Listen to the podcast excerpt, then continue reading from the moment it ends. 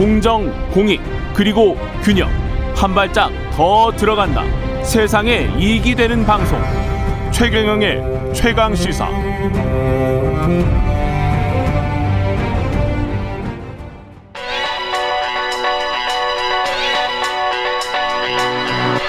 최강 시사. 김한의 눈. 네, 김한의 눈 시작합니다. 차이나타운 이야기인가요? 네, 그렇습니다. 예. 오늘 최문순 강원지사가 여기서 굉장히 하피풀입니다. 여기저기 기사 많이 나오는데요. 예. 그래서 뭐 감자 파는 철도 아닌데 왜 그러냐 이런 댓글도 달리던데. 예. 예, 강원도 홍천군 일대 강원도가 이제 한중문화타운을 추진하고 있습니다. 예. 그래서 이 관련해서 음. 강원도 차이나타운 건설을 철회해 달라라는 청와대 국민청원이 무려 61만 명 이상의 동의를 받았고요. 예. 강원도 지사의 탄핵을 촉구한다 이런 국민청원도 등장을 했습니다. 한국의 반중 정서가 상당하군요. 그렇죠. 그러니까 예. 그거를 보여주는 건데요. 예. 일단 이 한중 문화타운은 이른바 이제 뭐 인천에도 차이나타운이 있고 예. LA에도 차이나타운이 관광명소로 굉장히 유명한데 예. 여기서 착안을 해서 한중수가 30년을 기념하는 어, 사업으로 춘천과 홍천에 이제 그 전국 전통거리 뭐 미디어 아트 소림사 뭐 이런 것들을 접할 수 있는 차이나타운을 건설하자 이런 계획입니다. 예. 근데 지금 인천에 있는 차이나타운의 한 10배 이상 되는 규모라고 해요. 예. 굉장히 크죠. 음. 근데 이제 이 이제 기본 계획이 구상 단계에 있고 음. 뭐 연내 착공을 목표로 건설되고 있다 이렇게 알려졌는데 예. 강원도가 뭐 이건 사실이 아니다. 그리고 어 중국인이 거주하는 차이나타운이라고 지금 청와대 국민청원을 보면 이해가 되는데 예. 그런 건 아니고 이제 케이팝 뮤지엄 등 복합 문화 관광 단지 다 이렇게 지금 좀 설명을 하고 있어요. 그래서 이제 음. 청와대 국민청원에 보면 중국인이 대거 이주를 하고 예. 거기에 뭐 무상으로 뭐 토지를 공급하고 예. 뭐 이런 것처럼 이해가 되는데 이제 그런 건 아니고 우리가 다 가짜다? 예, 네, 예. 흔히 보는 이제 그 관광 단지 형태로 음. 추진 중이다. 그것도 이 강원도는 설명을 하고 있습니다. 이거를 나중에 몇 년 후에 만들어서 중국 관광객들을 많이 유치해 보겠다. 뭐 이런 차원인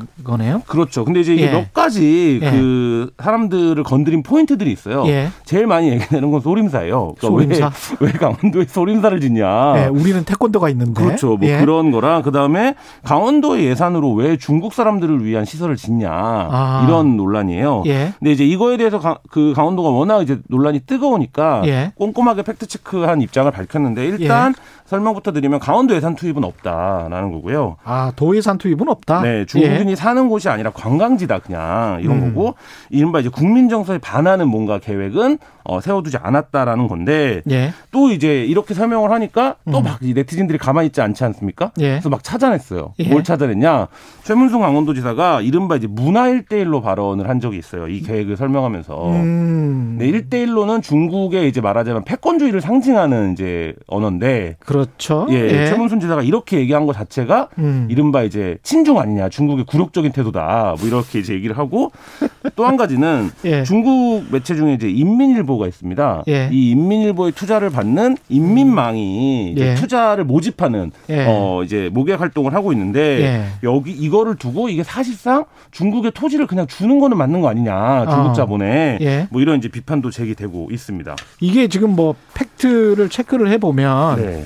이게 강원도 말이 맞는 겁니까? 네티즌들 말이 맞는 겁니까? 음, 뭐 미래까지 보면 네티즌의 말이 맞을 수도 있고요. 뭐라고요? 미래까지 내다보니까 이게 뭐. 사업이 지금 구상 단계니까. 예. 근데 이제 지금 현재 단계에서는 강원도가 어쨌든 사업 주체이기 때문에 예. 강원도의 설명이 맞는데 예. 이게 사실 이제 어떤 게 팩트냐에 따라서 어 뭐 해볼 만하네 아니네 이렇게 판단되는 문제는 아닌 것 같고 음. 말씀하신 것처럼 국내에 존재하는 어떤 반중 정서가 예. 뭔가 공격의 대상을 핵심 찾아낸 어, 형태로 전개가 되고 있어요. 그러네요. 예, 그래서 보면 예를 들어서 강원도가 중국 관광객 유치를 위해서 도 예산을 좀 쓸 수도 있죠. 우리가 이제 관광도 중요한 산업이니까. 그렇죠. 예, 근데 예. 아 그건 안 된다. 강원도가 1원도 안 쓴다. 이렇게 해명을 하는 건 음. 그거 자체가 어떤 논리적 판단의 영역이 아니라 이미 이제 정서적 판단의 영역에 들어선 문제라는 거를 어 강원도도 이제 드러내고 있는 셈인 거죠.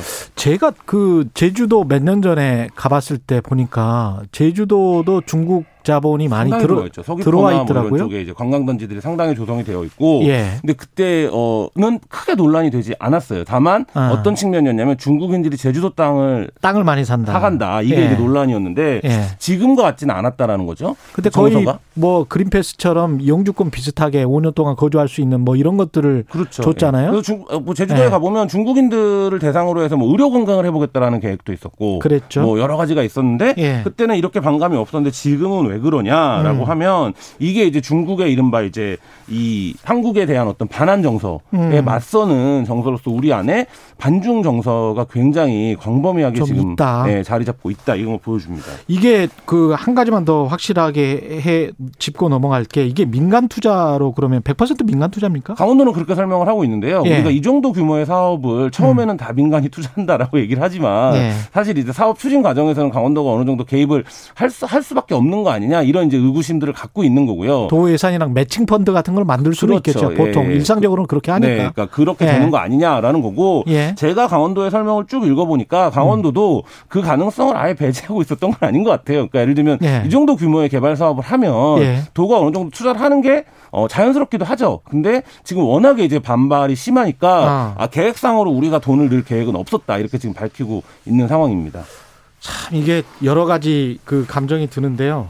미국도 그렇고 한국도 그렇고 특히 한국 같은 네. 입장에서는 중국이 일종의 이제 마켓이잖아요. 그렇죠. 거대한 예. 시장이잖아요. 그리고 이제 수출입 같은 경우에 한 30% 크게 보면 네. 중화권이 한 30%를 우리가 의존하고 있는데 그쪽 사람들 유치해서 만약에 코로나가 끝난다면 어떤 관광 산업을 활성화시키는 게 나쁜가?